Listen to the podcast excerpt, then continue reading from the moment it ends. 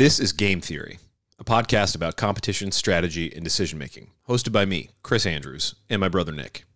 Today, we're throwing it back to the good assassination. Today, we're throwing it back to the good assassination, one of my favorite episodes. We're taking the holiday off to celebrate America's birthday. Happy birthday, America. Uh, happy uh, anti British day to all who celebrate. I hope you're having a good cup of tea, knocking back a few cold ones, and enjoying some hot dogs. And we hope you kick back and relax to enjoy one of my favorite episodes that we've ever recorded. It was a really interesting look at the assassination of President William McKinley. I said then, and Nick said then, and I'm going to say it again we would never, ever advocate for assassination. But there were some positive consequences that just happened to follow on this particular assassination. It's a really interesting look back at an important historical moment in American history. I also want to just put in a quick request with you, Player Three.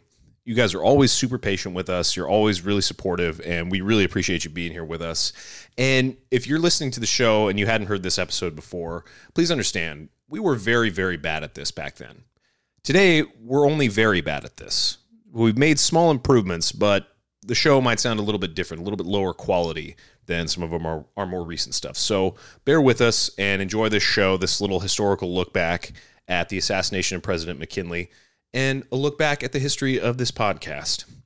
Meanwhile, I want to give you guys a quick reminder. If you haven't joined us already, download the Fable Book Club app and join us for the Game Theory Book Club. We're in our inaugural read. We're reading The Swerve by Stephen Greenblatt. It's a really interesting historical look at the discovery of an important manuscript that changed the world into the modern place that we know it to be today. We're going to be back with some new stuff after the holiday. So stay safe, enjoy the show, enjoy Stephen Greenblatt's The Swerve, enjoy the book club on Fable, all that good stuff. And just as a last reminder, on average, Americans are going to have fewer fingers remaining on their hands after the holiday than they do right now. So please be safe out there, celebrate responsibly. God bless you, and God bless the United States of America. In 1899, the three most powerful men in the U.S. decided that the current U.S. President, William McKinley, would better suit their enormous appetite for wealth and power than his opponent, William Jennings Bryan. Bryan, a socialist, ran a campaign which was strictly in opposition to the status quo. He was for the worker and for the farmer. The triad of titans were reasonably terrified of Bryan, so they backed McKinley in a way that has since been made illegal. They bought the president with their preposterous pockets and platforms. But JP Morgan, Andrew Carnegie, and John Rockefeller weren't only concerned about the White House, they were also concerned about the New York State House. In the same year, 1899, the current governor of New York had, at the time, emerged as a significant threat to the three titans of industry and all those who would follow in their rise to power. The governor held twice daily press conferences to stay in touch with the average citizen, to create a movement, he immediately began going after massive corporations with legislation and public sentiment. He was a young, smart, popular rising star. Although William Jennings Bryan was the immediate threat, the New York governor would be next. So they opted to deal with them both at the same time. They wanted the governor to be vice president under McKinley, where he'd have no real power and where his political aspirations would likely die out. Their plan worked perfectly.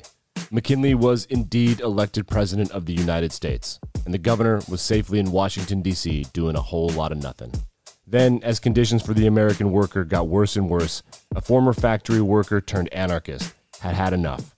On September 6, 1901, Leon Czolgosz took the president's hand with his right hand and shot him in the chest with his left.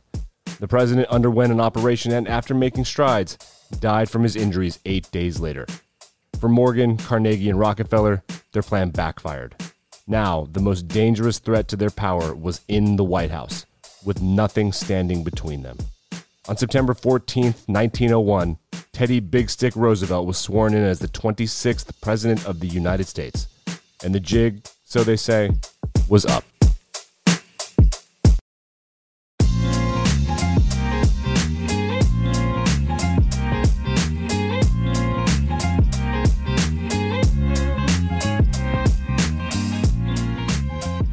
And welcome to episode three of Game Theory. I am Nick Andrews.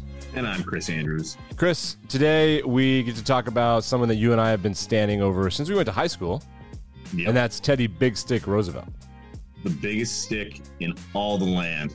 In all the land. The biggest, the stick that landed him on Mount Rushmore. So today, as we mentioned, we're going to discuss how he got to the White House and the complicated array of tactical decisions that led to him being there. And that starts with what is perhaps what I've been calling the good or maybe the lucky assassination. So, Chris, let's start off by saying how important Teddy Roosevelt was for the country. Well, look, Teddy Roosevelt, I think, is unique in the annals of American history. He's my personal favorite president, not necessarily because of the man's politics uh, in fact, a lot of people, the farther right you go, the more upset they become with Teddy Roosevelt and the things he did because he expanded executive power in a huge way. He single handedly changed the character of the nation more than anybody, arguably, since like Washington.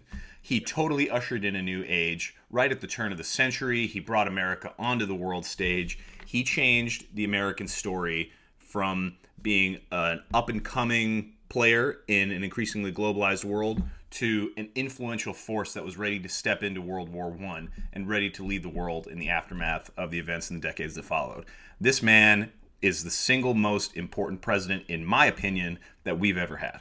Yeah. I mean, he he he to me was sort of like America 2.0, which is fascinating because he was alive while three to six of the other most important innovators in American history, maybe you could argue up until kind of now with the internet, when they were all alive, people that revolutionized and invented like our infrastructure our uh, natural resources and how they're used, how we like our status symbols and whatnot. And I learned all of this from a documentary that is a terrible documentary. NPR ripped it to shreds. So the documentary is called "The Men Who Built America" by the History Channel. And it's one of those things where like they repeat themselves so much. It's like a bunch of trailers on top of each other. But the information packed within it is pretty accurate and pretty good. The cast was not great. The acting wasn't great. But the, the men who built America were in order, I believe. Cornelius Vanderbilt, the railroads. Then you have John D. Rockefeller, Andrew Carnegie, uh, J.P. Morgan, Henry Ford, Tesla, and Edison. Those guys, like, they changed everything. So, what they were able to do was invent or find resources that people hadn't really figured out before. Like Carnegie kind of figures out steel, and Edison with electricity, and Henry Ford with the assembly line, and J.P. Morgan creates the financial sector as we know it. So, at the time, Rockefeller, Carnegie and JP Morgan were essentially the three gods of American money and they they had brought wealth to the United States at the individual level like we hadn't seen. This is like eastern China and Europe. That's this is old noble wealth. They had essentially conquered the American system as it existed and they were kings. They were basically kings. But they realized that with worker conditions, specifically like Johnstown, the flood in Pennsylvania, and the way that people are treated in factories and what they're just taking money from people essentially. They're just conquering all of this like a game of literal monopoly, which is what the game is based off of. People were going to get mad, but the internet didn't exist. There was no Twitter. You couldn't get a bunch of people. There's no populism infrastructure in place. So the only threat to their power was politics. So let's start talking about how they were going to defend their power. And that all starts with the presidential election of 1899 and 1900. President William McKinley was running. He was cool with them. They were cool with him. A know it all from Nebraska got in the way. He was essentially a, social, socialist and a, a populist. He was a man of the people. Williams, William Jennings Bryan, they were freaked out by him. So they were like, McKinley has to be president. Yeah. If the founding fathers were trying to overcome the challenges of throwing off the yoke of British tyranny and establishing the U.S. as a viable country. The challenge that Roosevelt faced was the big barons of industry, the standard oils of the world that essentially conquered the U.S. system, like you said. And so the political challenge was to maintain relevance in the face of just this overwhelming power of industry and these titans of acquiring capital that were able to exploit the lower classes for work however they wanted. And so naturally, when those people realized that politics was going to be their main persistent challenge for years, they tried to pay off as much as they could uh, politicians who were willing to advocate for them, or in some cases, not willing to advocate for their would be adversaries like the lower classes and those who couldn't really afford to pull themselves up by their bootstraps in the system that they were in. Yeah, so these guys essentially they they bought a presidential campaign, and when there's no Twitter and there's no Facebook, and you can't kind of push back against that, you're susceptible to what they can do. You can't do what they did anymore. You can't just give your own money to someone; it has to go through PACs, and that is all complicated crap, which may or may not be rigged anyway. But that's not for here or there. What happened was these guys had more money than essentially the whole country combined. They wanted that guy to be president. It worked. It paid off. However, they weren't just worried about national politics and their workers in various factories. They were worried about local politics. Now, around this time, this is when New York separated itself as the city that would become, you know, our capital for industry and media and everything. So they were located in New York City, which is part of a much larger state. So the way to annoy them at the local level was through the state of New York. And at that time, there was an upstart governor who really liked the people. He kind of figured out the media Everyone was kind of scared of him. He had a lot of stuff going on, and he could attack them at the knees at the local level. So they wanted to get rid of this guy too. Yeah, uh, Teddy Roosevelt really first made a name for himself in politics as as a young guy. Now he was a really young president. We'll talk about that in a little bit more detail later. But he first established himself in New York State House, uh, what they call Tammany Hall, where he spent his younger days basically taking on the titans of the New York State political machine he spent basically all of his boundless energy trying to make sure that the little people were advocated for and that the political machine of the day didn't just roll over people who were trying to make a living for themselves. So he's uh, going after essentially the people who don't want to be rolled over by the political machine, as you said. But when you're as powerful as Carnegie and Rockefeller and Morgan, you're like, this guy's super young. He's super popular. He's from a wealthy family this he's going to reach for higher offices. If we can get rid of him right now, let's try to do that. Otherwise, we're going to keep having to play whack a mole with whoever's running for office. So if we defeat Williams Jennings, William Jennings Bryant, if I can say it correctly, then Roosevelt's just going to come right up. So let's go ahead and get rid of him. And they did that by this is one of the most interesting tactics of all time because it goes all the way back to the beginning of the country. I think uh, one of our favorite stands, John Adams, is like the vice presidency is irrelevant. This is sucks. Like your life is over. Nothing happens. You're just essentially uh, a mascot, and you give speeches and whatever. So they're like, you know what, William, pretty sure you're going to nominate Theodore Roosevelt to be your vice president. Yeah, they uh, they picked a really interesting strategy there, and they banked on nothing bad going to nothing going not according to plan. Uh, turns out that was a terrible mistake, but there's actually some clever game theory involved in that kind of decision. They basically did everything they could to try to make their adversary feel like he was advancing and developing his own career and getting into a position where he could enact his own goals and make his own alliances and you know exert his influence on the system later on while actually retaining really not very much power at all. Uh, you're absolutely right. John Adams, the one of the nation's most important founding fathers, the second president of the U.S., was vice president first, and all he did was complain about how irrelevant the system was. I think that's because he was prone to vanity and he was obsessed with trying to do, do, do. I like to think of him as like the Leslie Knope of the founding fathers, where he was just constantly psyched about doing the boring stuff but he uh, he complained about the vice presidency not having any real authority, and so these big barons think, well, if the vice pre- if the president barely has any authority because we've essentially bought him off, and the vice president definitely isn't going to be able to do anything to us. So the best way to neutralize this guy, rather than trying to defeat him outright, is to get him into a position that's really just a one way dead end street. Yeah, absolutely. So as we mentioned in the open this backfired in a huge way. And I remember I love The West Wing, and um, this is a great, great thing for America to perhaps watch right now. People working together, crazy how that could work.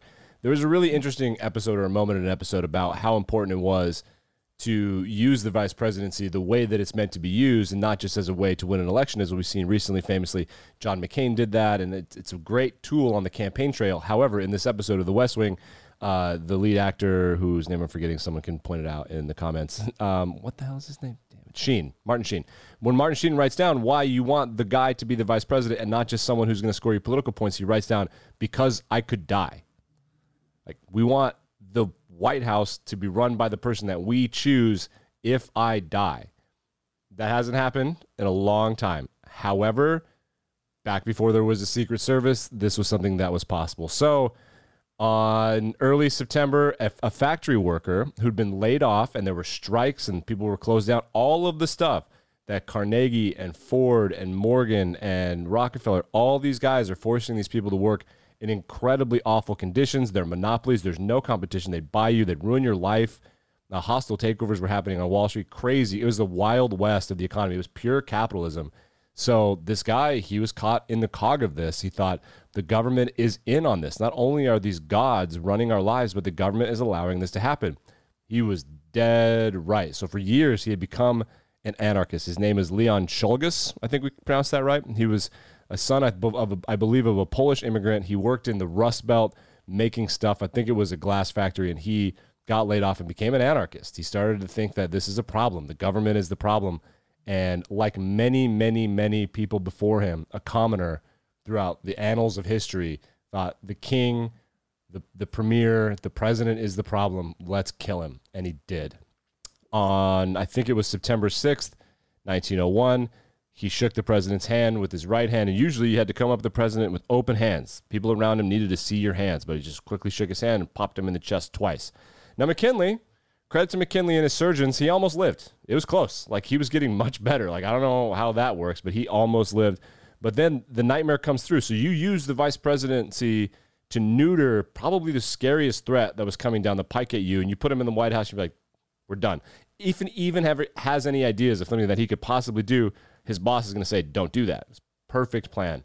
McKinley dies because one of the people that they had kind of exploited at the lowest levels of their company turned against them. And for the first time in history that I can think of, an assassination was justified, or it well, maybe not justified, but it certainly proved the point that the person wanted to make. He said, This is a problem. You're the reason. If I kill you, it'll get better. All of that was true, and it turned out that way. Yeah, Nick, I, I feel like we owe it to the folks listening to make something perfectly clear. We would never, ever advocate for any kind of assassination. Yeah. Killing another person for any kind of reason is wrong, in Correct. our opinion. And we should never do it. We would never advocate for it. Now, that said, use the word justified. I think in this case, I don't know if I would say it was justified, but I would say that Teddy Roosevelt was an infinitely better president than William McKinley, if for no other reason than I think he was just a better man. Sure. Now, I, I want to also get a little bit more into sort of the political undercurrents that would motivate a lower class citizen to want to kill the president of the U.S. Uh, I think people get angry all the time. I think people take out grievances on you know, the higher ups. Uh, I think that's not uncommon throughout any time or place in history. But at that time, the turn of the century, that was when things came into light about the American capitalist system that were really, really unfavorable and that really were kind of hidden from people who were kind of in the middle upper class of U.S. society who were well to do enough that they didn't really have to worry about the working conditions of workers. And that was also at a time in U.S. history when immigration was just exploding. Uh, in the previous century, the world wasn't as interconnected as it was at the turn of the 19th into the 20th. And a lot of American society, especially in places like New York City, where political machines were running full steam ahead. Those places were increasingly full of immigrants. Uh, a lot of times from places in Europe where the English language isn't super common and the color of skin isn't necessarily the same as the red, white, and blue white bread Americans who have populated New York City and think they've made a good name for themselves and just disregard the Native Americans who had lived there for hundreds of years. And remind me of the last name of this fellow. Czolgosz. Uh, shut. Yeah, Czolgosz. So Polish guy, obviously comes from this same stock. Uh, anybody who's been in a high school English class has probably read or is familiar with the classic muckraking novel Upton Sinclair's The Jungle. Right. That book tells the horrifying tale of a Lithuanian immigrant who works in the Chicago stockyards slaughtering cattle so that they can pack up meat to ship off to consumers who are none the wiser. The, I'll spare you the details of the book. Safe to say, it's mortifying. It's truly horrific. And as I understand it, historically, those details are not too far off from the truth. But the interesting thing about Upton Sinclair's book in particular, as it relates to William Jennings Bryan and the political undercurrents opposing the capitalist giants of the day. Is there's a definable moment in that book where the narrative about Jurgis, the Lithuanian immigrant who works in the meatpacking plant, ends, and just straight up socialist propaganda begins. And it's almost halfway through the book.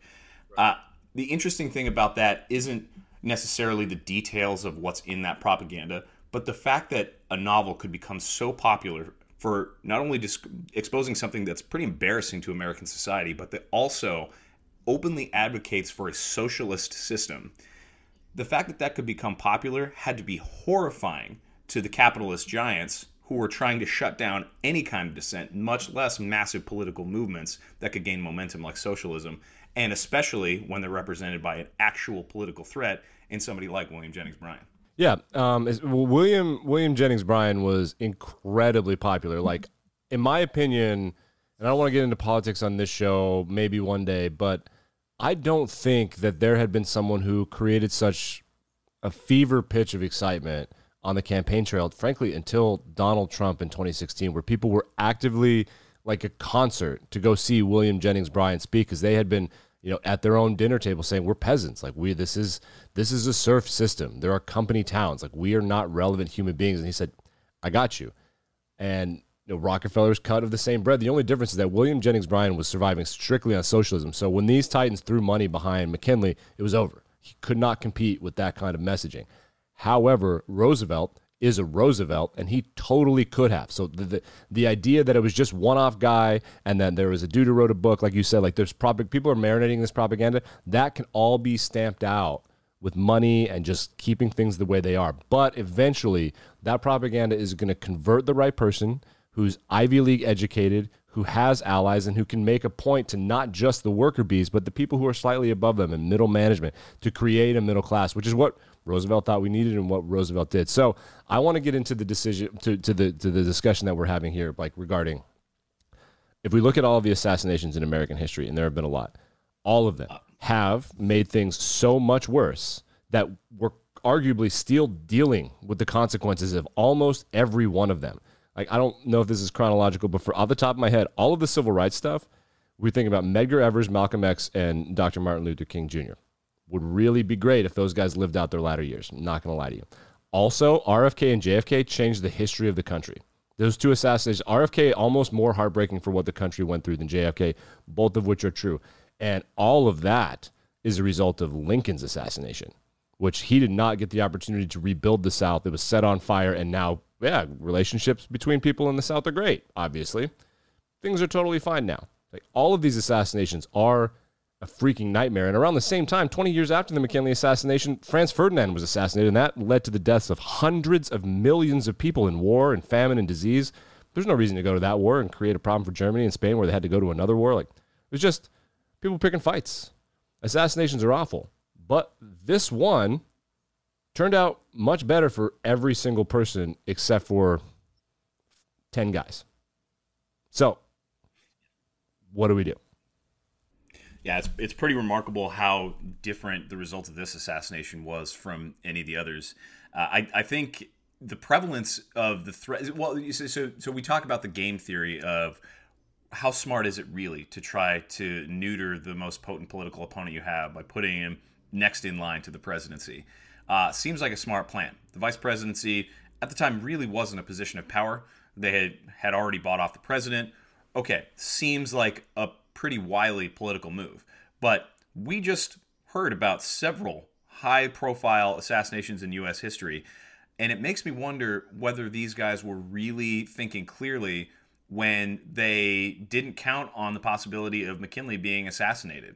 Uh, that's highlighted by a really interesting story that I personally didn't know about until we started doing research for this. And a friend of mine who's from Buffalo, where William McKinley was shot, tipped me off to an interesting tale of Abraham Lincoln's son, Robert Todd. Have I told you about this guy? Go ahead. Yeah, so this is absolutely fascinating. I'm drawing a lot of this information from uh, an article written by Todd Arrington, uh, who manages the site of the James A. Garfield National Historic Site. Uh, in 2014, he wrote this piece, and the National Park Service hosted it. Uh, I'm not going to read the entire thing. I'm not even going to summarize the entire thing. But this will be linked to in the show notes, of course of course, linked in the show notes. Robert Todd Lincoln is perhaps most famous for being Abraham Lincoln's son and being closely tied to not one, but three U.S. presidential assassinations. It's fascinating. So, obviously, his closest tie to the first presidential assassination was Abraham Lincoln. Uh, he was not there at Ford's Theater on the night of April 14th, 1865, when Lincoln was shot, but obviously, being somebody's son is about as close as you can get to that person. But then, on July 2nd, 1881, President Garfield was on his way to New England for a trip. Uh, there were some cabinet members that were expected to go along with him. Their wives were coming with, and they were all scheduled to leave on July 2nd. However, Robert Todd, who had finally been pressured into joining as the Secretary of War in Garfield's cabinet after opposing political involvement for a long time, he was going to come on the trip. But he couldn't make it until July 3rd. So he showed up at Washington, D.C.'s Baltimore and Potomac train station in order to meet with the president and explain to him the Lincolns are going to be coming on July 3rd, the next day. So apparently, he was about 40 feet away, walking toward the president and Secretary of State James Blaine, when Charles Guiteau approached from behind and shot Garfield twice. Lincoln said, quote, I think I reached him in 15 seconds. So he was there the day that President Garfield was assassinated in 1881. Newsflash. That's 20 years prior to McKinley's assassination, in terms of the memory of the US presidency, especially relative to an assassination, that's not a long time. And finally, Robert Todd's story isn't done. We said that he was closely tied to three presidential assassinations. I think a little bit of urban legend creeps into the third one, but it is true that William McKinley was shot in Buffalo, and that same day, Robert Todd Lincoln arrived in Buffalo he was he was actually considered something of a curse for political folks in the Grand Old Party, uh, and kind of not without reason. So this guy was involved or was closely tied to these three assassinations. Obviously, Lincoln's was among the most tragic assassinations in American history, world history, in in my opinion. President Garfield, a little less clear on that one. Yeah. McKinley, kind of the opposite he was a lackey of the capitalist barons who were taking advantage of poor folks who couldn't make anything of them for themselves because they just had no way to accumulate wealth and try to build a better life for themselves. It just wasn't possible. It's a Lincoln curse, huh? Yep. Unbelievable. Exactly. That is Lincoln curse. The, uh, that, that is unbelievable. Ironically, Roosevelt was shot, though not assassinated. Yeah, yeah, year, years later. And I think the assassination – highlights not only the difference in the political motivations of the people who tried to put Roosevelt in the vice presidency to keep him quiet, but it's also highlighted in the difference in the character of the two men of McKinley and Roosevelt. I mean, these guys couldn't have been more opposites. So apparently, in 1869, William Mc, 18, 1896 rather, McKinley literally sat on his porch in Ohio to campaign for president. Meanwhile, Teddy Roosevelt had inexhaustible energy. I mean, I don't really think the man actually slept. He was constantly reading, writing, traveling, doing, meeting, speaking. He was always he like annoyed his staff, right? Like they were annoyed oh, with yeah. this. Yeah. I mean, could you imagine working for somebody who just never gets tired, always wants to do crazy stuff, and is the political opponent of the most powerful people in the country? Right. So let's look at the let's look at what he did then by going there. And he didn't if I, I mean, I don't know as much about Roosevelt as you do, but I, I feel confident in the trivia that he was never elected president of the United States ever, right? Well, no, he was. So he was president until uh, in, until 1908. Uh, and at that time, there were no term limits. You remember Franklin Delano Roosevelt, who was president later during the Depression years and into World War II. Uh, he was president for a long time, five terms. So that really uh, that, that precedent that Washington had set, well, that wasn't set in stone yet uh, and it later would become law. But Roosevelt theoretically could have run for president later in his career. Uh, he decided to leave in 1908.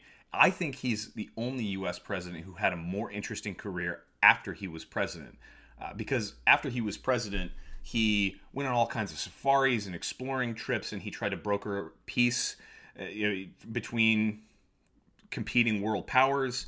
Um, he had done a lot of that as president as well. I mean, you know, ostensibly McKinley didn't have a very ambitious foreign policy because he kind of just wanted to keep things business as usual, let the barons be the barons, and kind of keep quiet. Meanwhile, Roosevelt did things like brokering peace between the empires of Japan and Russia in 1905, which set the stage for conflicts later on that would last well into the Cold War. Uh, he was just a titan on the world stage, and that's because he had so much energy, so much enthusiasm. His ambitions were sky high, but he was also just a good man and went about doing things the right way. He's a little vain, but how could you not be? Well, they're all vain. All want of to be them known as the colonel. They're all vain. All Mhm. every single one. So I also want to take a look at how this kind of changed how we view the vice presidency because before that, as you mentioned, it wasn't exactly a fast track to the White House, but since then it kind of has become that. So just off the top of my head, you have Roosevelt who becomes president. Uh, Truman becomes president, who was reelected. Like he was sworn in after the death of FDR. Then I think he was elected once. I don't remember. Maybe, maybe, maybe not. Uh, Nixon, vice president of the United States. He became president. Al Gore was nearly vice president, if not for Chad down in Florida. Correct. Gore. He won the popular vote. Uh, also, LBJ was president. Bush, H.W. Bush was vice president of the United States under Reagan. He became president, and our current president of the United States was vice president before he took four years. Like he didn't run against Trump in 2016. He's elected president. These are elections. Now it has become almost the best way to get experience and to see the country is to get famous not in your district as a senator or in your state as a governor. It is the vice presidency. And that kind of started with Roosevelt. We're like, this guy can, hey, he can do it. It's a, and he's, it, it, it particularly helps when he was more famous than the president in his, his circles and people liked him more. I think was was part of the, the issue as well. But I think that's a bit of a paradigm shift from how the country had gone before that. And I, I forget when the law changed, but originally, originally the the person who lost the presidency was forced to be vice president, and I mean that should have been done away when Adams and Jefferson wanted to kill each other. Yeah, Adams and Jefferson are two of my most favorite historical people. Uh, at the same time, they're my favorite historical bromance. Very complicated story, of course. There were a lot of highs and lows in that story. But uh, yeah, no, the vice president of the U.S. In, in, at its founding used to be the person who came in second for the presidential election. Uh, and I think they thought that would be a sort of a check on the power of the presidency, and it would make sure that the politics of one party didn't get too much sway. Uh, but then they realized that it just it's just not workable when you have political adversaries going at each other in the highest executive office. Uh, and at the time, you know, the U.S. president wasn't always a celebrity figure, and Teddy Roosevelt had a lot to do with changing that. You know, it, it, it wasn't always the case that the president is the most important person in the free world. He, he, he wasn't always supposed to be a, a person who is name checked all the time in every story that happens at the national level. Uh, he was supposed to be, he or she was supposed to be the person who manages the offices of executing the laws that Congress passes and that the Supreme Court upholds. As John Adams, I think, typified the presidency's sort of uh, designed purpose, which is just administer, execute the laws, do what you need to do, but just keep quiet and run the country. Uh, Teddy Roosevelt, with his celebrity and with this high profile assassination, that sort of changed things. You know, Lincoln had obviously made the presidency among the most respected offices ever designed by humans. Uh, but Roosevelt really took that to another level when he was kind of bringing to the fore this sort of new nationalism that defined American character, not just at home, but abroad as well, where he was laying the groundwork for America to become a major player on the global stage uh, and not just in this hemisphere. What's really interesting to me, and this is the last point I want to make, because we like don't want to advocate on this side or that side of big government versus the economy, because the country was set up as a religious safe haven that Europe didn't exactly foster, but also maybe more so, it was set up as an economic safe haven where people in Europe, if you were born and you weren't born as as nobility, like you were kind of screwed. The system was set up for you. You couldn't make your own way. Like if you weren't a Medici or a Windsor, that just sucks. Like there's nothing to say about it. You're just never going to get out from under that. So America was set up as a place where theoretically, with hard work, luck, talent, whatever, you could become a Medici. And that is what happened. Vanderbilt quickly conquered it, and Morgan and Carnegie and all these people However, when you see what, what, what Roosevelt did, like whether or not he broke the monopolies, he busted the Trumps, he was, you know, busted the trusts, excuse me, and kind of was the beginning of the end. Like they made Rockefeller break up Standard Oil. They made all of this legislation about this or that. Like, well, is that too much government? I, I would say that the fascinating part of this is that the Ford family, who was part of these people who built America, Henry Ford, they still own the Detroit Lions. It's a billion, billion dollar organization for NFL football team. Plus, they still own Ford Motor, Motor Company. They still own hospitals. Huge, huge company. However, the system that was put in place, even with the regulation that that uh, Roosevelt started, now we have Jeff Bezos and Mark Zuckerberg and Bill Gates, and the Fords are still around. They didn't completely redistribute the wealth. And if you're lucky and smart and it's timed up well, you can become Rockefeller or Sam Walton or any of these guys. That's what's most, most interesting thing to me is that he didn't he didn't redistribute the wealth. He didn't turn this into a socialist thing the way that William Jennings Bryan wanted to. He just he dug the Panama Canal. That's a business decision that who doesn't benefit Americans, doesn't benefit the worker. It benefits it benefits our economy right? Well, so he I, didn't I, neuter the Panama us. Canal definitely did benefit Americans because it gave access to a lot faster and a lot cheaper shipping. Yeah, yeah, no, I understand that. I'm saying that he didn't. It didn't benefit. It didn't like give money from the rich to the poor. It wasn't the thing that William Jennings Bryan was saying. He made a business decision that benefits all of us. You get more goods, make more money, things are better. That's a business decision. That's a that's promoting the American economy. He did not turn Eaton was never on the same page as William Jennings Bryan with regard to socialism. He just made it not a death trap to work at a company. Yeah, I think if I had to summarize Roosevelt's presidential philosophy in one phrase, it would be that he prioritized the collective good in a way that hadn't really been prioritized before. Because you can't really talk about Roosevelt's presidency without mentioning some of his other major accomplishments, like the national park system. He was the first U.S. president to come up with the concept of just preserving national land for the entire country to appreciate, not developing major developments on it, not extracting its resources, protecting land in a specific way just because it's intrinsically good. This space is beautiful. This space is important. We should preserve it. We can develop elsewhere. We can figure out how to regulate the way that businesses expand and run their companies and all that kind of stuff but it's important to preserve good things. So he identified good things as good and acted accordingly. And yeah, that flew in the face of the business interests who wanted to just do whatever they wanted. Uh, political commentators like George Will, who uh, who wrote extensively about how Roosevelt kind of rejected this provincial notion of self governance, uh, they kind of characterize it in a way that suggests that Roosevelt changed the presidency for the worse, uh, because it is true that Roosevelt expanded the executive branch's powers more than any other U.S. president, and he kind of laid the groundwork for major executive orders that we would see like today. But that's not necessarily because he was trying to take over and redistribute wealth and take down the American enterprise system and make it into some kind of communist hellscape. It's because he believed that in this country there are good things and people who deserve more access to those good things. And it's important to prioritize that over the business interests of people who really don't need any more favors. Right. Yeah. And well, because they conquered the system.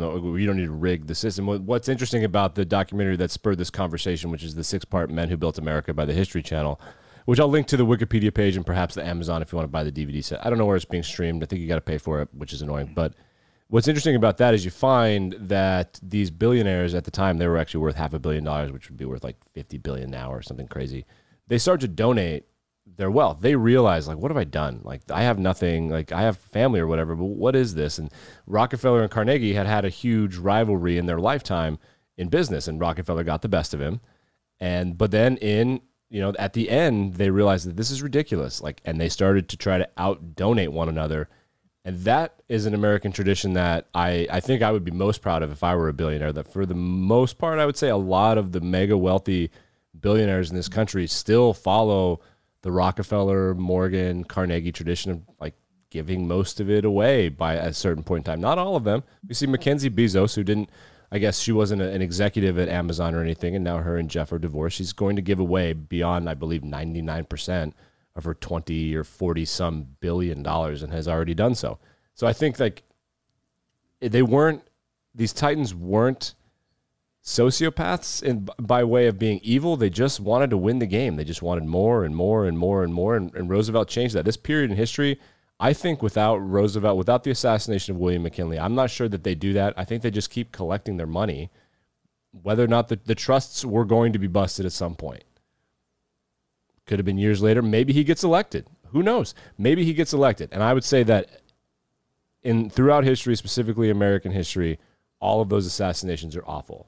And I would rather him not be president at all and have all of those guys, but you can't, you know, butterfly effect of history or whatever. The question is like, was this was this a worthy assassination or was it just a lucky assassination? Yeah, that's a really good question. And I think we still do see the effects of the established system that dominated at the turn of the century uh, today. Certainly in examples that you've discussed, many others. Uh, one interesting uh, effect of the so-called uh, gospel of wealth that these uh, Carnegies and Rockefellers of the world uh, sort of took upon themselves once they became ultra rich and could afford to give away ridiculous amounts of money. I bet more than half the people who listen to this podcast have seen or grew up in a town with a Carnegie Library. that includes us. the old Carnegie Library eventually turned into a courthouse administrative building for us out in Green River but uh, it was there, and that was part of a nationwide effort by Carnegie to just create some public good out of his massive store of wealth. Could he have given more? Absolutely, but I I think it's it's hard for me to imagine that somebody with that much wealth and power and who succeeded so mightily at the American capitalism game would make such a decision or do it with so much enthusiasm had not a Roosevelt come into national prominence. Uh, and that's because of the fortuitous uh, accident for him of somebody else's grisly murder. Yeah, absolutely. It, it, it did, like even like the Rockefellers, Chris, you and I live in, we grew up in Wyoming, and I think that they purchased Teton County and what is Yellowstone sight unseen. They just bought it. And it turned out, and then they looked beautiful. And without, without even thinking about it, they just gave it to the government. They're like, all right, we don't, whatever don't care about this. Like, just buy some more stuff. So, like, I think that that attitude, I think you're right.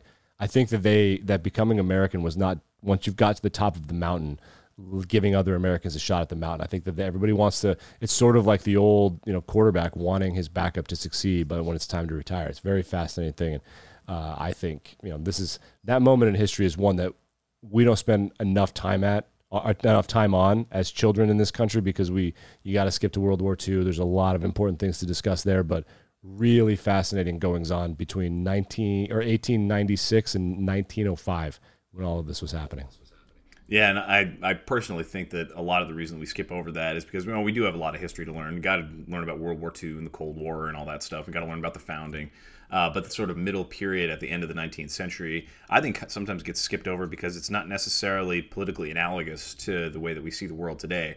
And whether we like it or not, you know we're we're human beings we project our biases onto the things that we see and learn and it's harder to interpret what was going on at that time through lenses of contemporary viewers today who are influenced by just political leanings of the news sources that we discuss and you know the friendships that we form and things like that nick i want to take some time to close out this conversation with just a little bit more talking about how great teddy roosevelt is and i'll make this quick and hit you with just some fast facts about why i like this guy he was, I think, the greatest man to hold the office of presidency. That includes Lincoln, who was an all time great human person, Washington, Jefferson.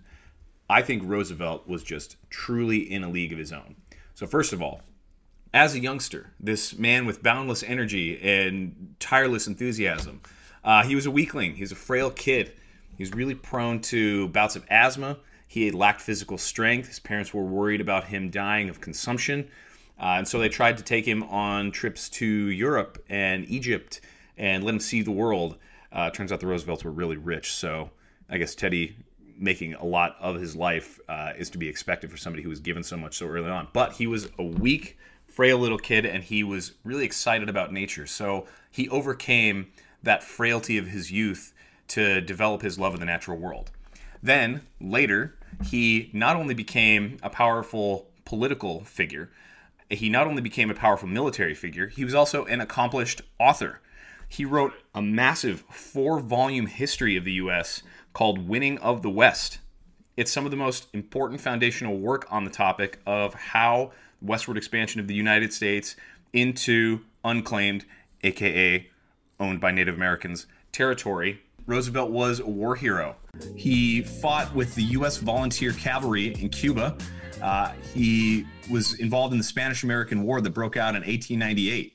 He saw himself as a mighty hero uh, with the company of the Rough Riders, and he thought a lot more highly of himself than probably was the case, but nonetheless, he had boundless courage.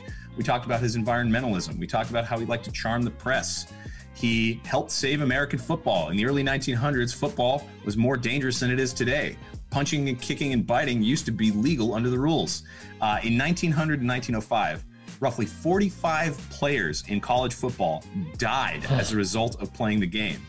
And so Roosevelt summoned the courage to establish a governing board, which would later become the NCAA, for better or worse, Yeah. and regulate the game of football so that it could be played safely. In fact, this man believed that the two best ways to prepare young boys into becoming young men were to go to war and play football. And for a man who was frail and weak and had to overcome those physical barriers in his life to advocate for that kind of stuff uh, is pretty remarkable. Finally, after his presidency, he went on safari. He shot big game in Africa, although he was helped out a little bit sometimes. He overcame that. He helped map uncharted river territory deep in the Amazon jungle. Uh, this man was unstoppable. And finally, he tried to run for president again in 1912. But he was so tired of the political machine that the Grand Old Party had become, he formed his own third party, the Bull Moose Party, which, sorry, libertarians, is still the most influential third party in U.S. history. He didn't win the presidency, but while he was campaigning, he was shot in the Shot. middle of a speech. Probably hit a copy of the speech that he had in his breast pocket, but his response was, I've just been shot. It takes a lot more than that to take down a bull moose. And he finished the speech. This man was indestructible. And luckily for him, I guess, his predecessor was not so immune to the lead virus. So how do you feel about Roosevelt? Not bad. And Roosevelt's great. They Yeah. should build a Mount Rushmore just of him four We should times. find a way to commemorate him. Yeah, I agree. yeah.